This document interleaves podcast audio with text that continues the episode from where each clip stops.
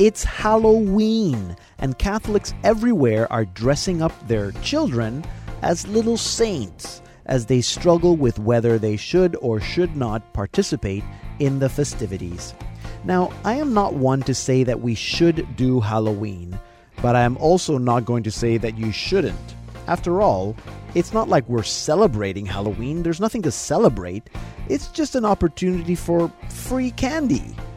I don't think that dressing up is a huge problem, granted that we're not being immoral or disrespectful. And we should teach our kids about All Saints' Day and All Souls' Day. It's a bit harder in Canada where these are not holy days of obligation. But there is a Catholic tradition of remembering the dead. Just ask any Mexican near you. And also the idea of remembering that one day we will all die, memento mori. As Catholics, we should not fear death and we should not fear free candy either. So, this Halloween, dress up if you want to, go out with your kids if you want, don't overdo it, don't be selfish and greedy, don't do anything silly or illegal, and then be sure to remember all those who've died before us, our relatives and friends, and all the community of saints that are our community in heaven. It's a good opportunity to focus not on death, but on heaven, where we long to go. Don't be afraid of heaven. And didn't I mention? Don't be afraid of free candy. I'm Deacon Pedro, and this is the Salt and Light Hour.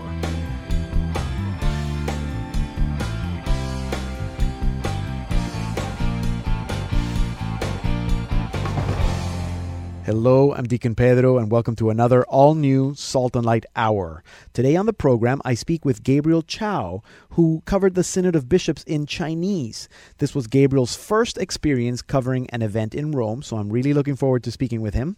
After that, Sister Marie Paul Curley returns to talk about a couple movies that are out on DVD. That's in about 15 minutes. And at the end of our first half, on Connect 5, Sebastian Gomes speaks with ABC's chief news anchor George Stephanopoulos. In our second half hour, we'll be joined by Andy Bannister, who just wrote a book titled The Atheist Who Didn't Exist, that clears away all the bad arguments that try to explain why people don't believe in God. I love having these kinds of conversations with atheists, and so I'm looking forward to speaking with Andy Bannister. And after that, we'll be meeting singer songwriter Ed Bolduc. Ed is the composer of the popular new Mass setting, The Mass of St. Anne, published by World Library Publications. Let's start with one of his songs. Here's Ed Bolduc with Awake to the Day from his album of the same name.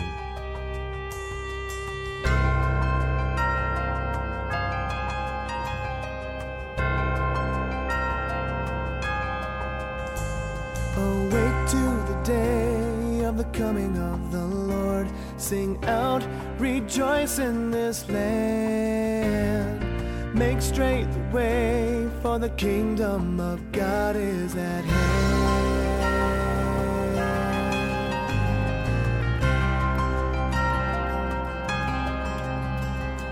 Signs in the sun and the moon and the stars.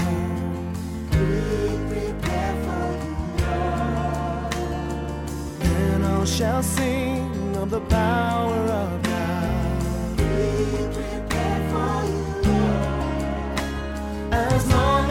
sun shall remain, so the name of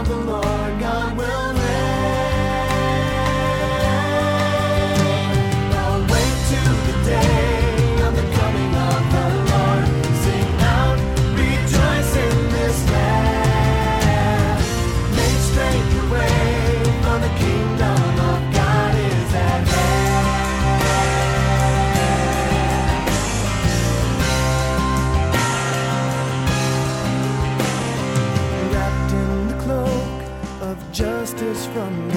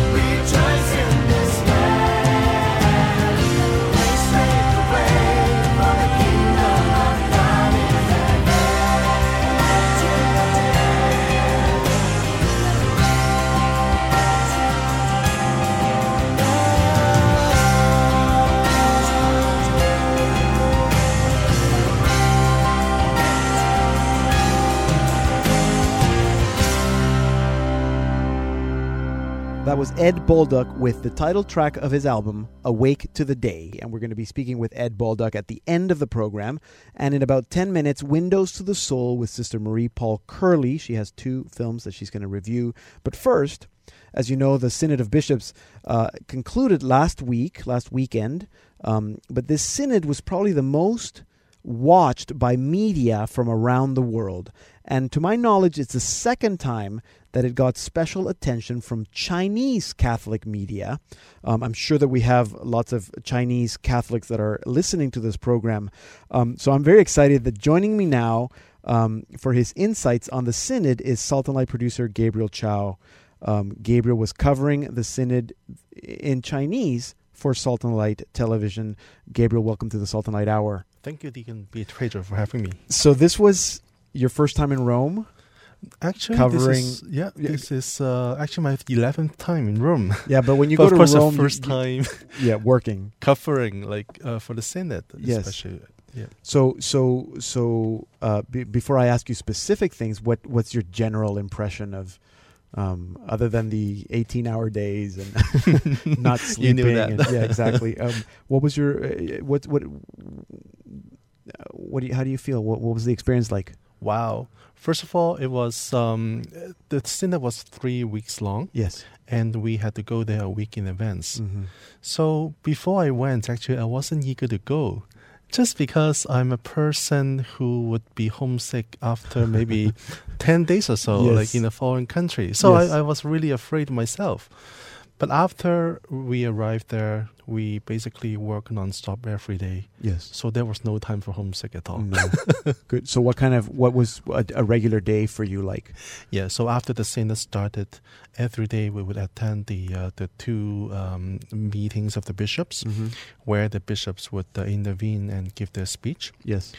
And uh, in the in the in the afternoon, uh, in between the two sessions, um, this is the time for the siesta for the bishops. Yes. But for us, we have to work extra hard because there was the press con, and then we had to after the press con, then we would probably have to do some stand ups. Uh, we have to Right. write our scripts as well. So it was a really hectic time for us, especially in the afternoon. Yes. So you were doing daily reports. Yeah, we were. I was trying to do daily reporting the first week. Yes. Um, afterwards, we felt that it was too much for like not only me but for all the other producers and also for uh, editors in Toronto. So we decided that we would have uh, the show uh, once every two days. So it turns out that it, that worked out much better. So you're you're covering it in Chinese, and I, and I know there might be some listeners that they don't really appreciate that we say Chinese, but that's there's more than just one language. So you're doing Cantonese or Mandarin? I'm I'm Or- a Hong Konger, so I'm I'm doing mainly in Cantonese. Uh huh. But um, I was able to get uh, interviews in Mandarin as well from Yes. bishops um, who were there who could speak Chinese. yes. So you're basically trying to do two languages, that's right. um, and and and it's not just for people Chinese people in Canada or Chinese people in the states. I mean, there are Chinese people everywhere. Many are Catholic. So how do you how do you know what to cover and what not to cover? Well, every day there was a lot to cover, basically. So we would um, talk about what happened during the day, and we would give them a sense of what is to be coming. Yeah. That's why in the, in the next two days or so. So by just talking about that, like it was five to ten minutes already. Yeah, yeah, And uh, also in our daily shows, we would also have interviews with bishops yes. because interviewing bishops was one of our main tasks. right. So at the coffee break in the morning every day, what we do is that we'll ask bishops to come to our cameras Mhm. and uh, do just a short interview. The interview is put on the Vatican website, Okay. And and Light will also use those interviews in our daily shows Right. as well. Now, were you only interviewing bishops who could speak Chinese, or you're doing other languages and then translating? Well, there were actually only two bishops who could Uh-huh. speak Chinese. Yeah, yeah, yeah. So of course I try to get as many bishops as possible. But for my um, my mission that I gave myself, Yeah. I would try to reach out to um, bishops from Asia. Okay. So I was able to get like many uh, Asian bishops from Mhm. different countries in Asia to uh, to be interviewed by me. yeah. So I was really happy about it. right. Um, what would you say? Because it's obviously the bishop sorry, the synod on the family. What are some issues that are that are family issues that are specific to maybe? And again, it's not fair to say to the Chinese community because there's Chinese people everywhere. But maybe let's say main, mainland China. What would be an issue that would be uh, concerning to people in China about the family? Well, of course, for China, I think um, raising up children it's uh, one of the difficult issues. Well, not because only of economic issues, but you know of the one-child policy in China, Yes. right? So there are always complications, and uh, people have to make very difficult choice. If they have a second baby, do they Mhm. abort the baby? Do they have to pay a lot just to keep the baby alive?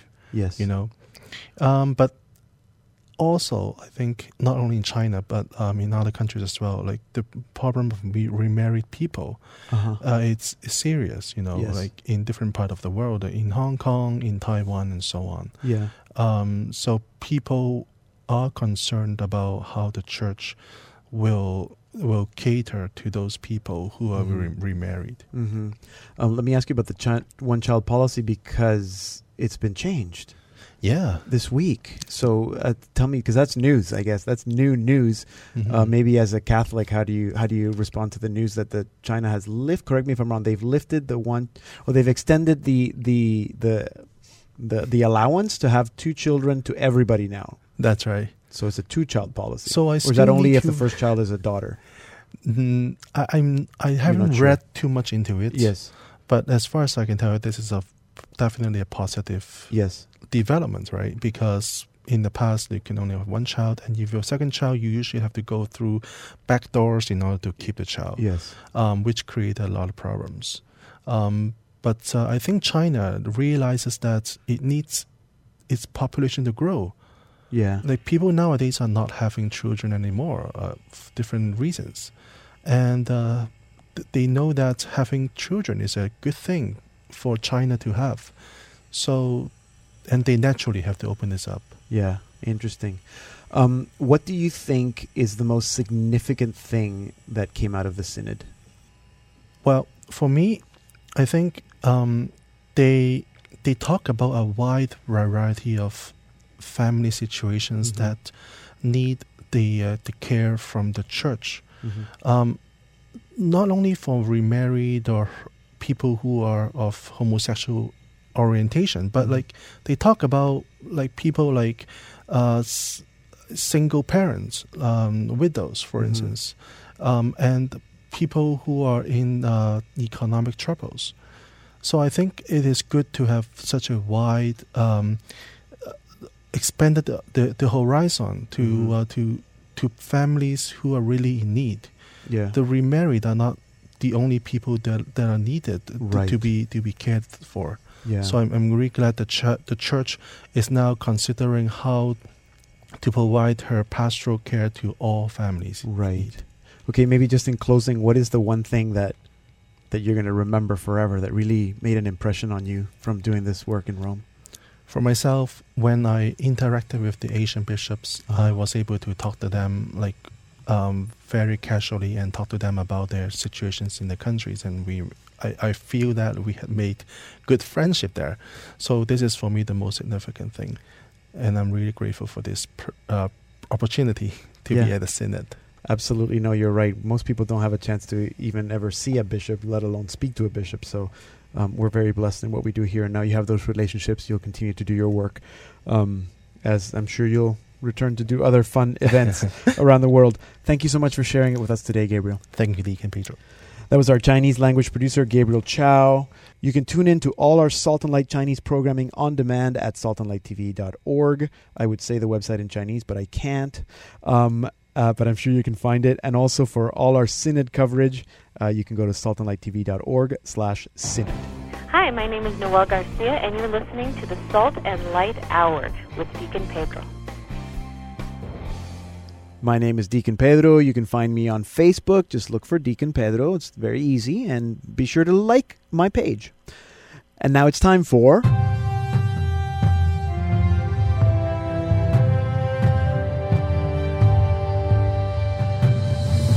Windows to the Soul with Sister Marie Paul Curley. Sister, welcome back to the program. New season. Thank you so much, Deacon Pedro. It's great to be here. You had a good summer? I did. Busy and and and wonderful. Uh, less movie oriented than I wanted, though. I Yeah. didn't catch quite as many films as I would have liked. But However, yes. I had tried to catch some of the Christian films that have, or faith-based films that have Okay. come out over the past year, because there's actually quite a few, and there's a few more slated before the end of the year. yes, Uh, what what have you seen, and wh- where do you think Christian films stand now that there are, you know, a few small studios Yeah. that are actually really trying to produce? yeah, there are. I films? find I find the whole thing very exciting because I know where we were five years ago, maybe. Mm. You know where some of these Christian films were starting, and and and some of them great intentions, but a little painful to watch. um, and how they've improved greatly. I haven't seen anything new. I saw, I think, 90 Minutes in Heaven was the last one I saw, but I didn't get a chance to see like the song or or even the one that you reviewed last about the couple that that, that meets that he's a believer and she's not. I can't remember Oh, yeah, that. old-fashioned. Old Yeah. fashioned. I didn't get to see it. I, that's one I wanted to see. Um, but I am. But if you ask me in general, what I think I am very excited because there's so much potential uh, of just good storytelling and and uh, yes, I mean not to mention all the blockbusters like Exodus and those which I I'm not crazy about, but I I love the idea that that they're being made. Yeah, exactly. And I think that, you know, we have come a long way in the past five or ten years where if somebody produced a film that was Christian, you'd kind of cringe. Yes. Um, you know, and even now, many Christian themed films really still struggle um, to meet the level of artistry that, like, a typical commercial film makes. Yeah. Never mind great artistry, because that's, you know, making a great film, a great work of art is really hard. yes. What I think is even harder, and, and you can appreciate this also, um, is that it's hard to make a great film about faith because faith is a spiritual reality that's hard to show in Yes. pictures Yes. and in story. It's true. Uh, the Bible does a great job, uh, but there's, but you know, when we read the Bible, it's when we deepen that story, when we listen to the Spirit speaking to us, that we Mm-hmm. discover, you know, our journey of faith there. So, um, what I have to say, I do also find it encouraging that there are a number of Christian themed films being made, and and a, definitely an upswing this year as well. And Yeah. the filmmakers are getting better. So Yes. Today, I'd like to look briefly at two similar films produced by the same studio called Pureflix, Uh-huh. who who produced God's Not Dead last year, which was a, Right. a, a big success in the box office um, in terms of. I mean, it wasn't a huge success, but it actually made a really good profit last year. And so they've they've been able, I believe, to produce and distribute a number of films this year. And though I wouldn't say either of the films is great art, you know, they're not great. But they aren't terrible either. They're they're somewhat preachy, but they can still inspire. Right. Uh, the first film uh, is was released on DVD in August, and it's called "Do You Believe?" And it begins with the story of a Christian pastor who's who's driving around town. He just dropped off an elderly couple who happens to run into a street corner preacher who's uh, dragging a cross through the city streets, asking, "Do you believe in the cross of Christ?" And uh, the pastor rolls down his window and he says, "Yeah, I'm a pastor." And the street preacher replies, "Well, you know, if you believe, what are you going to do about it?" And the encounter uh, really touches the pastor quite deeply, and he brings this question to his congregation. And through his, you know, questioning of the depth of his own faith and raising that question with his congregation, 12 people's lives are changed, you know, over the next hour and a half. You know, this is the film is very challenged artistically because it's very ambitious. It's trying to do multiple storylines with lots of characters in crisis. Really, there's like a dozen people that you're really following their stories, and and some of the storylines are are really dramatic. There's an EMT who. Um, uh, gets to an accident scene and a man is dying and he speaks to him about Jesus and after the man dies uh, he gets sued for doing that you know that he shouldn't have talked about the Lord when this man was dying and comforted him in that way. Um, there's a runaway pregnant teen. There's a soldier who's suffering from PTSD. There's a young woman so desperate for connection that she contemplates suicide. And you know, the end of the film, they try the filmmakers try to in- intertwine a resolution of most of the major storylines. So it's really hard to pull off a great film like that. I mean, only really great filmmakers can do that well. I think of Crash, you know, written and directed by Paul Haggis, and Mm-hmm. you know, there's a bunch of other good ones, but there's also a couple, a bunch of other really they don't work well. However, I would say this: and Do You Believe, the crises of the characters really ring true. It's just the resolution of their problems are a bit too convenient, and you know the way everything's kind of contrived at the end it, it gets a little bit much to be credible. But the acting in this film is really cool. Um, we've got delroy delroy lindo who actually does a tiny tiny role of the street preacher at the beginning and he's like my favorite character. Yeah. but then you've got sean astin and Mi- mira sorvino Yeah. and other actors who really do a wonderful job of portraying very vulnerable and wounded human beings. So it's got a powerful message in that the cross of christ isn't just to believe, but it's to make a difference in our lives. So it's it's got some mature themes. It's rated PG-13, and I would definitely hold out for, you know, older than 13, even older teens watching it because of not because it's anything's problematic, but just because to appreciate the content, it needs a bit of an older audience in terms of Right. um, teenagers. The second film is is rather similar in that it also works overall, but has some artistic issues.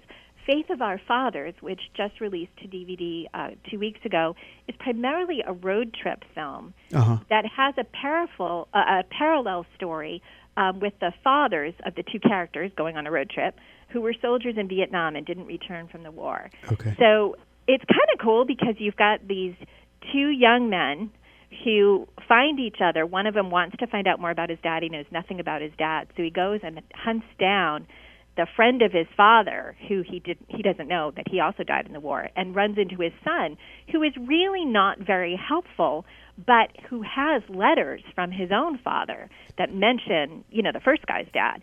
And so, and he's willing to share them for a price. It's like five hundred dollars a letter. So, um, so then they go on this road trip to discover more about their fathers at, you know, from Mississippi to the Vietnam Veterans Memorial Right. in Washington D.C. And um, while the road trip was, it was hard to watch in some ways because it was hard to believe some of the acting um, and some of the coincidences. At the same time, the the way the two stories were paralleled really had a lot of potential because in in both stories, one of the characters introduces faith to the others, and uh, you know, so it's both. I would say, you know, this is also rated PG-13, especially for the war violence, but it's a more accessible film, I think. So younger teens could definitely watch it with Right. a family. Okay. So, you know, they're preachy in places, but both of them have some genuine moments. Uh, they are definitely directed to the Christian believer. I think that's the audience that would have Right. the patience uh, with them. But they are, you know, there are moments that really inspire. I mean, I really, I walked away with that street preacher scene in my head. It Uh-huh. inspired me. Yeah. Um, so, you know, there, it's good to fill our minds and hearts with good stories. Yes. If they're not perfect yeah. even though we want to keep it making better and better movies because the Christian message about Christ deserves the absolute best. Absolutely. Uh, you know, we're you know, they're they're on the way. They're the films are improving little by little. Absolutely. Okay, good. So that's Faith of Our Fathers.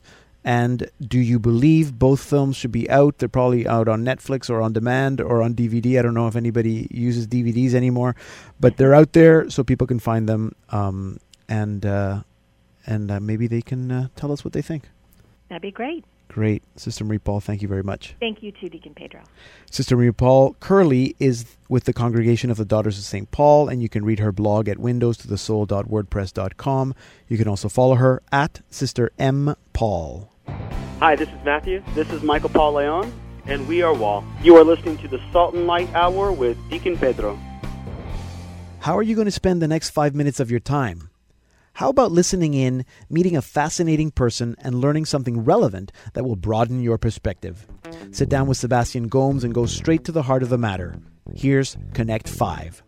Today, Sebastian speaks with George Stephanopoulos, chief news anchor for ABC. They discuss Pope Francis's visit to the USA.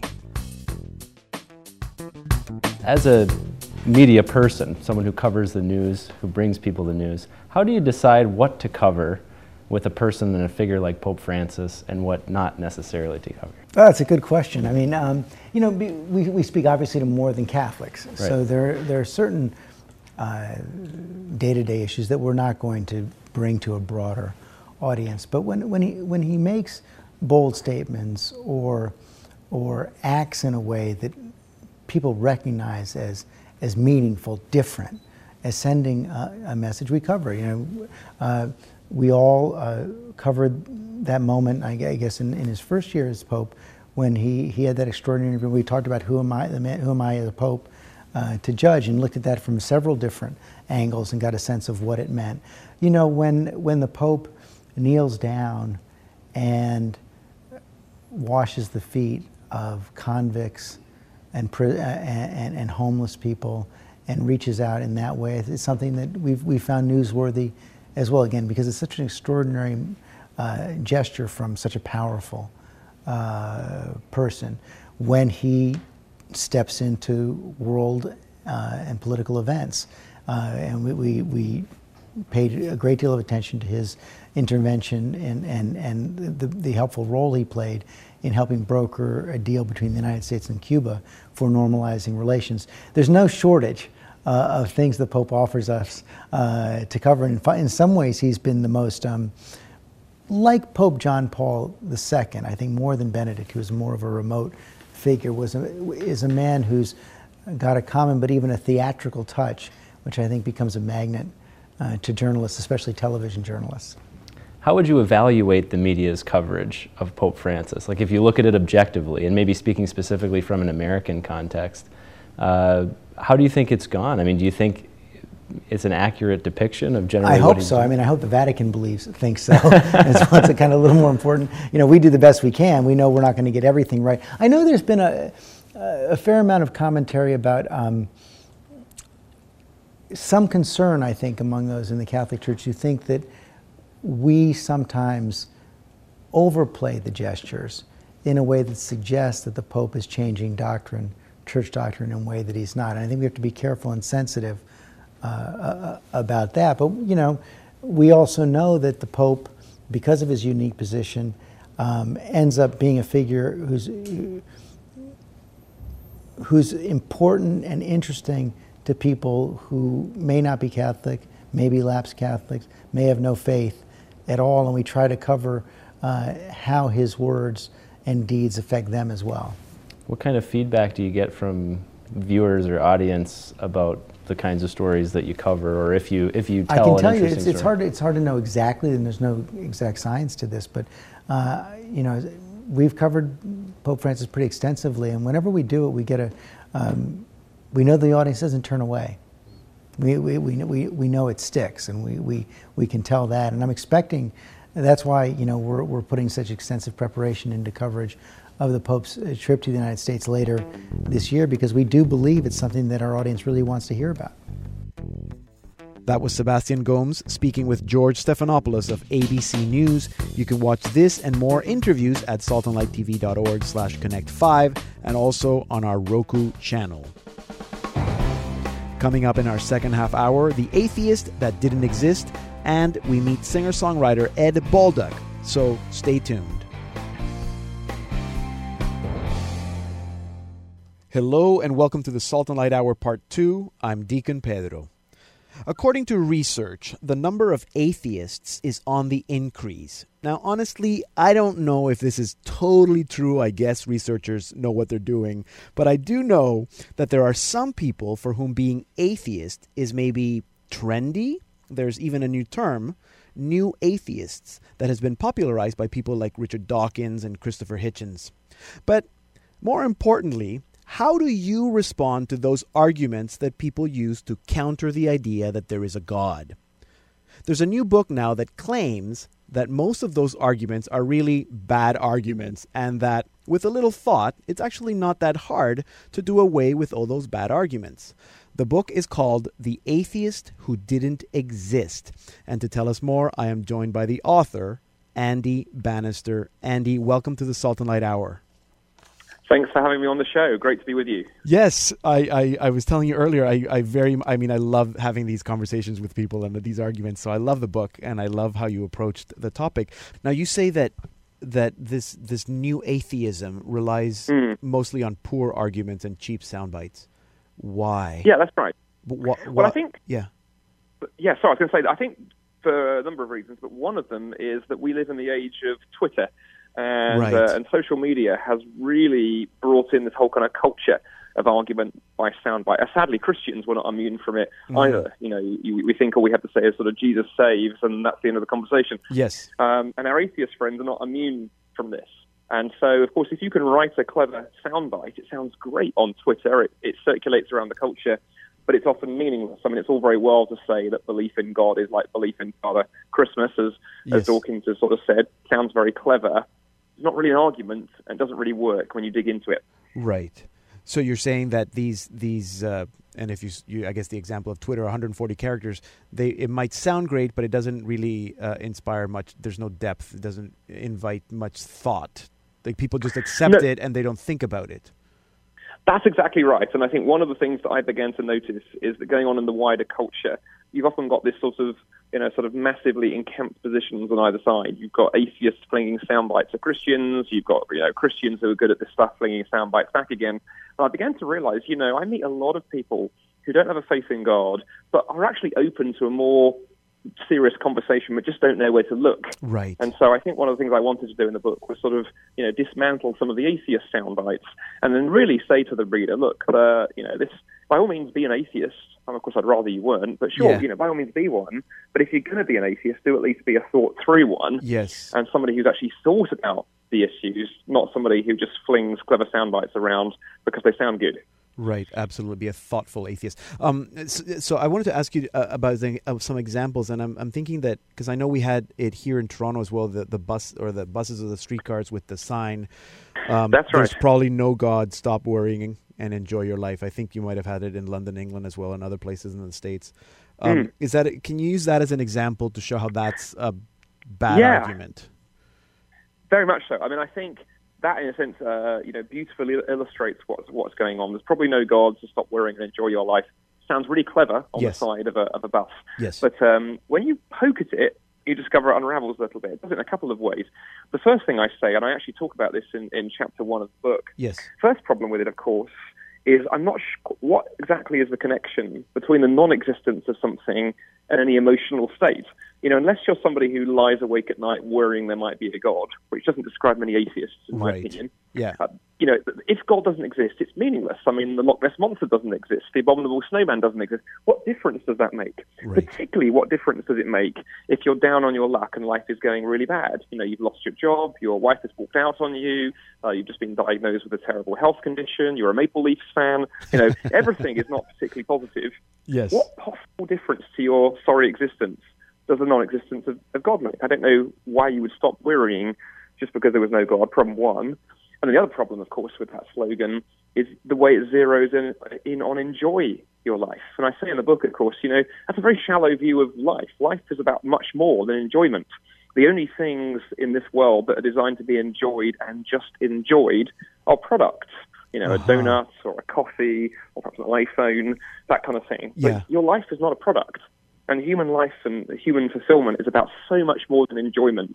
And so that bus slogan represents this really, really thin view of what human life is all about, quite frankly. Absolutely. So that's yeah. So that's a good example of how, yeah, the, these you might people might accept it and not think about it, and all you, I guess, not to, to diminish what you're doing because I love what you're doing, is that you're you're inviting people to think about it, and you're saying if if people, if pe- I mean I don't want people, I want people to buy your book, but if they don't, you can they come up with some of these arguments, these counter arguments on their own if they're act, if they actually think about what they're reading. Yeah. It's tempting to say, no, you have to buy my book because that makes the publisher very happy. But Buy Yeah, Andy's book. what you can- yes. what you can learn to do, um, I think, um, is one of the things I say when I when I talk to Christian audiences, particularly, is if we learn to ask questions about the things that we see. Yeah. Um, you know, often we see something like a slogan or we hear, we hear an atheist argument, and we immediately start thinking we do one of two things. We had a panic, Yeah. and we think, oh gosh, what do I say? Or we start thinking, you know, how do I sort of download some really complicated, long-winded answer? But if you can learn to ask questions, and, and two questions I think that every Christian should keep in his or her back pockets are, are these two. You know, what do you mean by that? And what's your evidence for that? Yeah. So if somebody says to you, you know, there's probably no God to stop worrying and enjoy your life, you know, to look at your friend and simply say, that's really interesting. What do you mean by that? Because that will force them to begin unpacking it. What do you mean Yes. stop worrying? You know, what do you mean enjoy your life?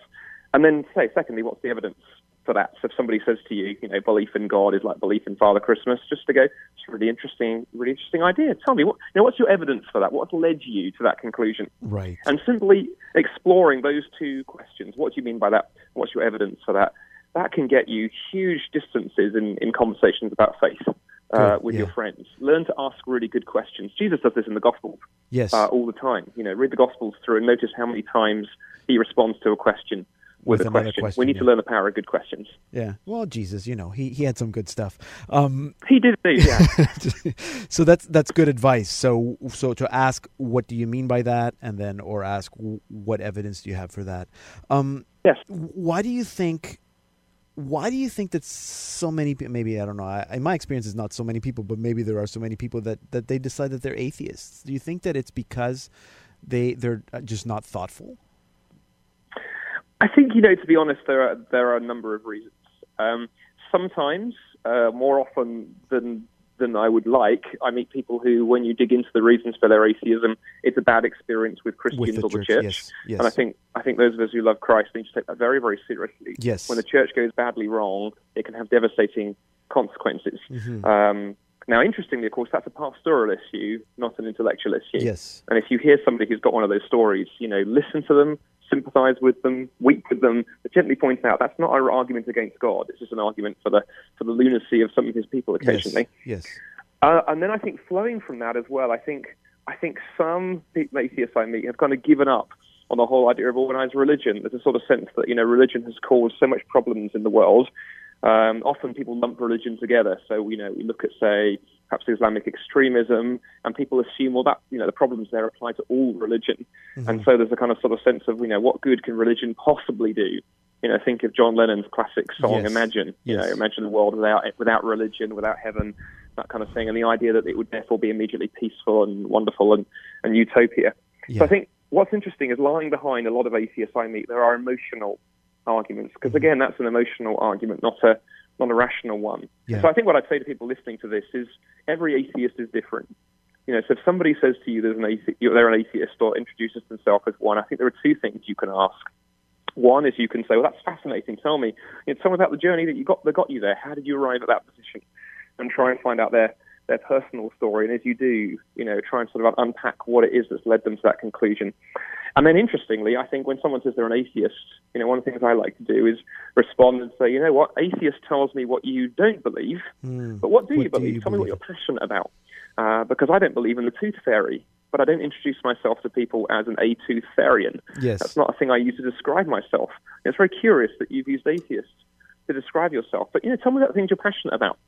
And as you find out some of those, I think very often those will give you connections Yeah. uh, for the gospel once you know where people where, where people's passion lies. Yeah, and uh, often in my experience, they'll say what why what kind of God they don't believe in, and my response is, well, I don't believe in that God either. So their idea that's very of- helpful. Yeah. yeah, But find a way to connect someone very quickly to Jesus, because that ultimately is what all these conversations are about, isn't it? It's not about winning arguments. yeah, You want to see absolutely, people yeah, abs- discover Christ. Amen. So we're absolutely where it's about evangelizing in in a way that's not uh, alienating. Thank you, Andy, for writing the book. Thank you for this conversation. Um, lots of good tips here. I'm sure people are going to be interested, and they're they're going to flock the bookstores and get the book. Um, thank you so much. Thanks for having me on the show. It's been great, great chatting with you. Andy Bannister holds a PhD in Islamic Studies from the London School of Theology and has taught in universities across the United States, Canada, and the UK. His latest book is The Atheist Who Didn't Exist or Dreadful Consequences of Bad Arguments. It is published by Monarch Books. You can find out more at theatheistwhodidn'texist.com. Here now is our featured artist of the week, Ed Bolduc, with a new song that he's written for the Year of Mercy. There's a wideness in God's mercy. There's a wideness in God's mercy, like the wideness of the sea. There's a kindness in God's justice, which is more than liberty. There is plentiful redemption in the blood that has been shed.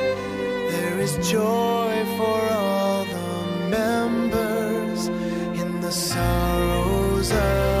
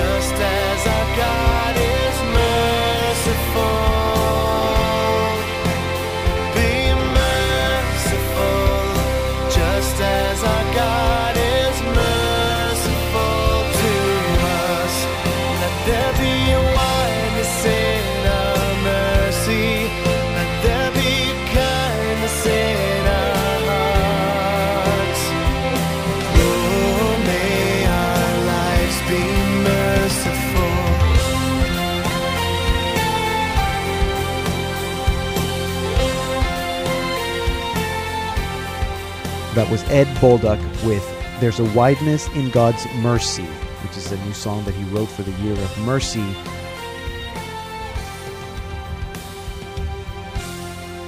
Like many liturgical composers of today, Ed Bolduc began writing liturgical music by writing music for the youth at his parish for the Life Teen Mass. Ed is the composer of the popular Mass of St. Anne, and he's written many, many songs for liturgy. Ed has just written the new song that we just heard.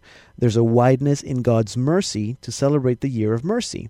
And so I am very happy to welcome Ed Bolduc to our program today. Ed, welcome to the Salt and Light Hour. Thank you so much. It's good to be here. So, so you just uh, before we went on, you said that Bolduc originally is a French Canadian name, Bolduc. That's correct. Very cool. But so, and you said you have relatives in in Canada, I do have a few relatives in Canada and some in Michigan as well. And they're French Canadians. They speak French. That's that was their origin. Yes. yes. Nice, nice. But you don't, you don't, I, you I, get any I of the did French, take French in school, um, but uh, I've lost a lot of it. right? Well, good, good. It's nice to. We'll, we'll make you an honorary Canadian Thanks. then. That's great. Um, do you so so you grew up? I guess you you said you grew up in in Michigan. Um, what was it like growing up? Was it a Catholic family? Yes, very much. Uh, I went to St. Aloysius Catholic School Oh, yeah? in Michigan, and um, it was great. You know, we moved, then we moved to Ohio, and then I ended up going to St. Helens Uh-huh. Catholic School, and until about sixth grade, and then after that, um, I was in public school. After that, That's very cool. We have a lot of listeners in Michigan and in Ohio. Um, do Awesome. you um, uh, lots of brothers and sisters? I have one sister.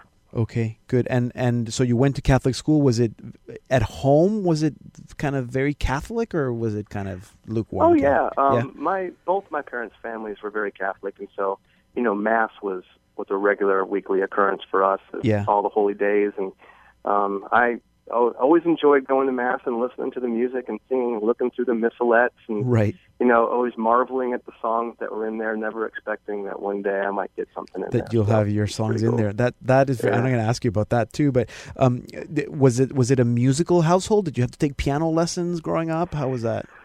Um, it was a musical household. My dad uh, actually played accordion very often, and I used to love to just sit down and listen to him play. And uh, when I was ten years old, when we were in Ohio, my parents just kind of threw the question out there: "Would you guys like to take piano lessons?" And I'm Uh-huh. like, "Yeah, okay."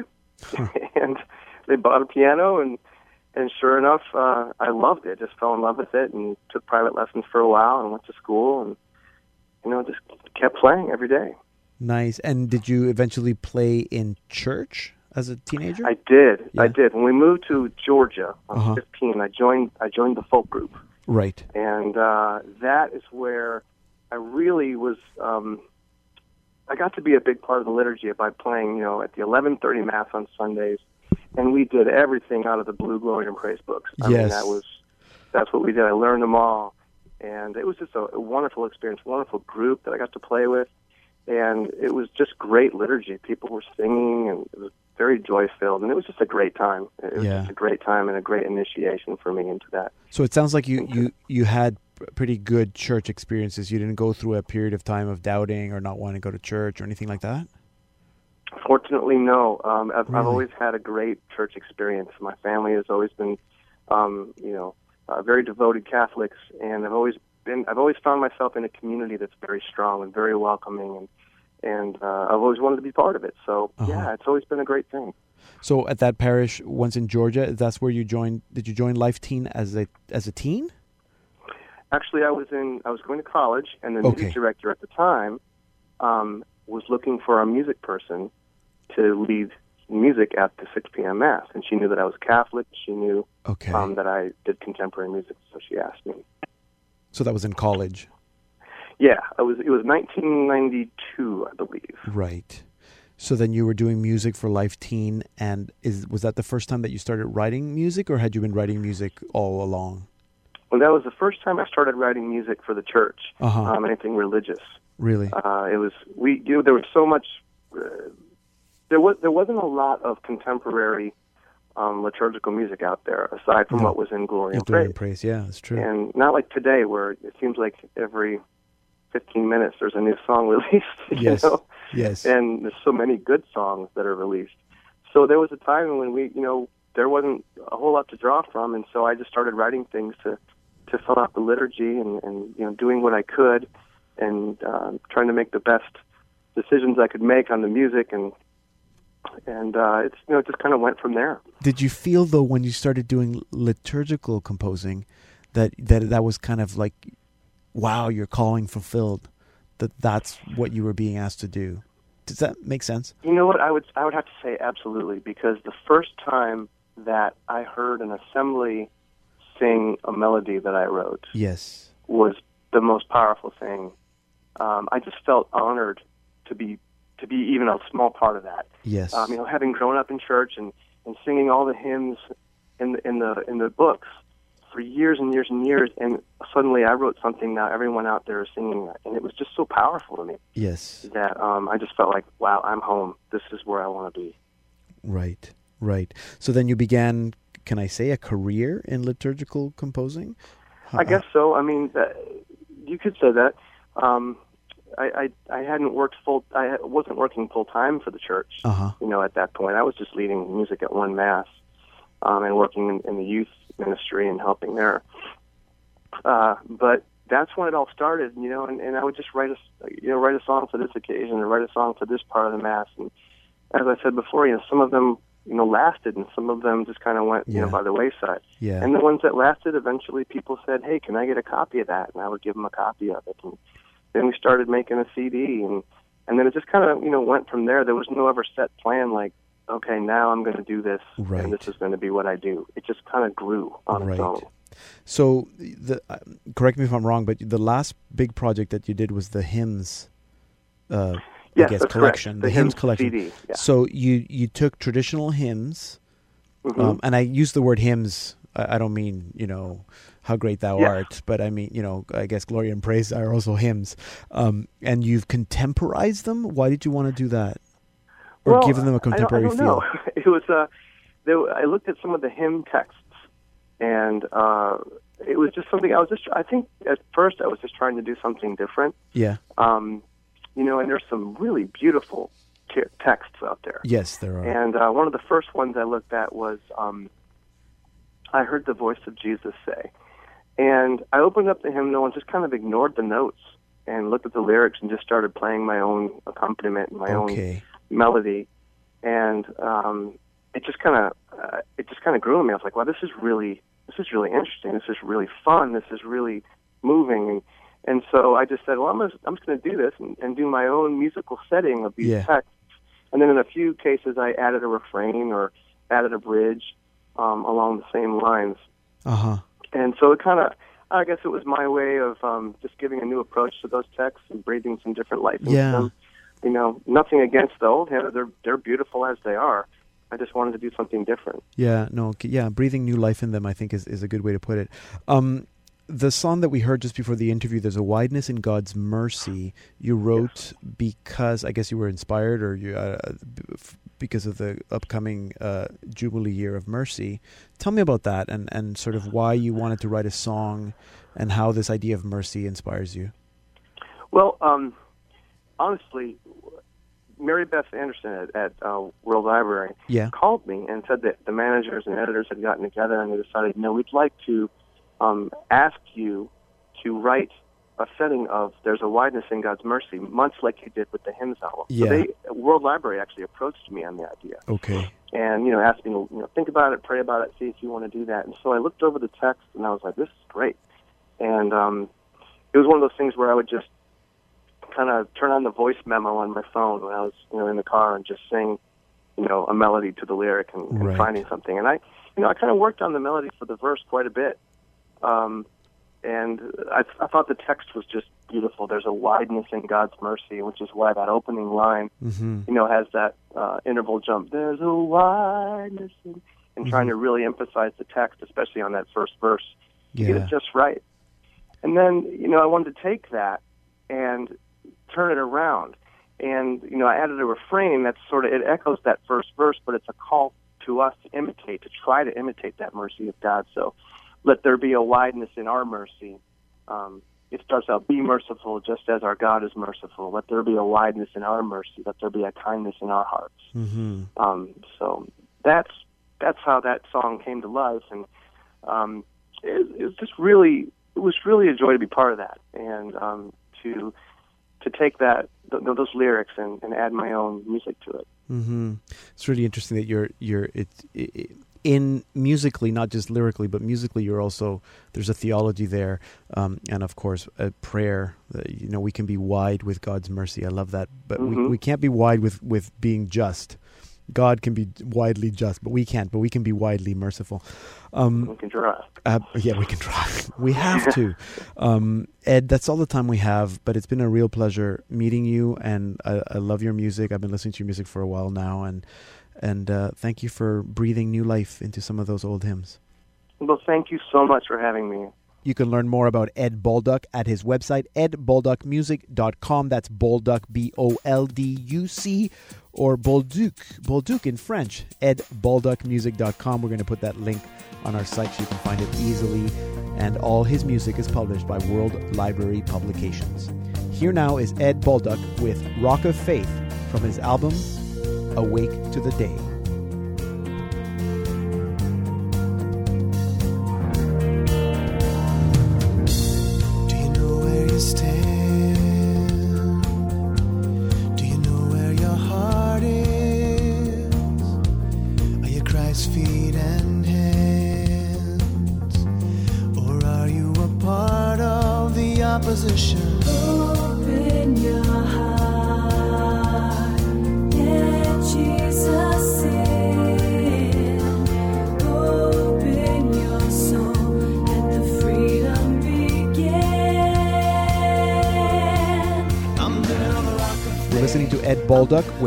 Of Faith from his album Awake to the Day.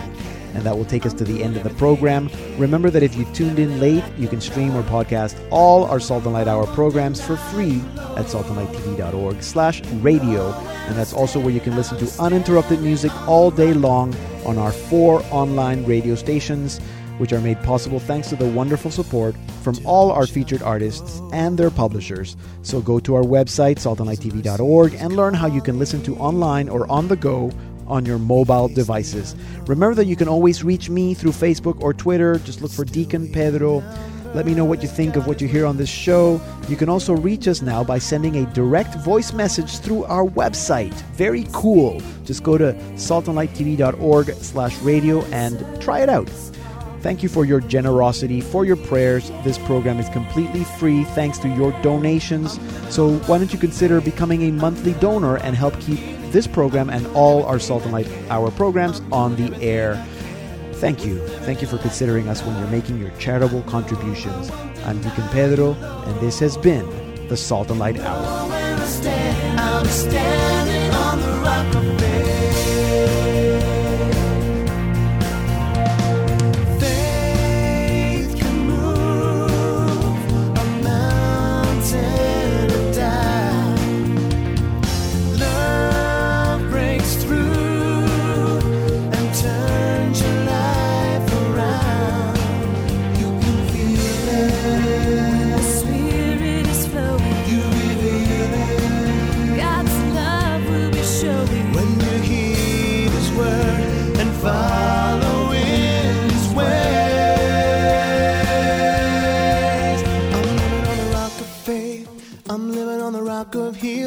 I'm doing everything I can. I'm doing everything I can with every little act of love. I know I you, Lord.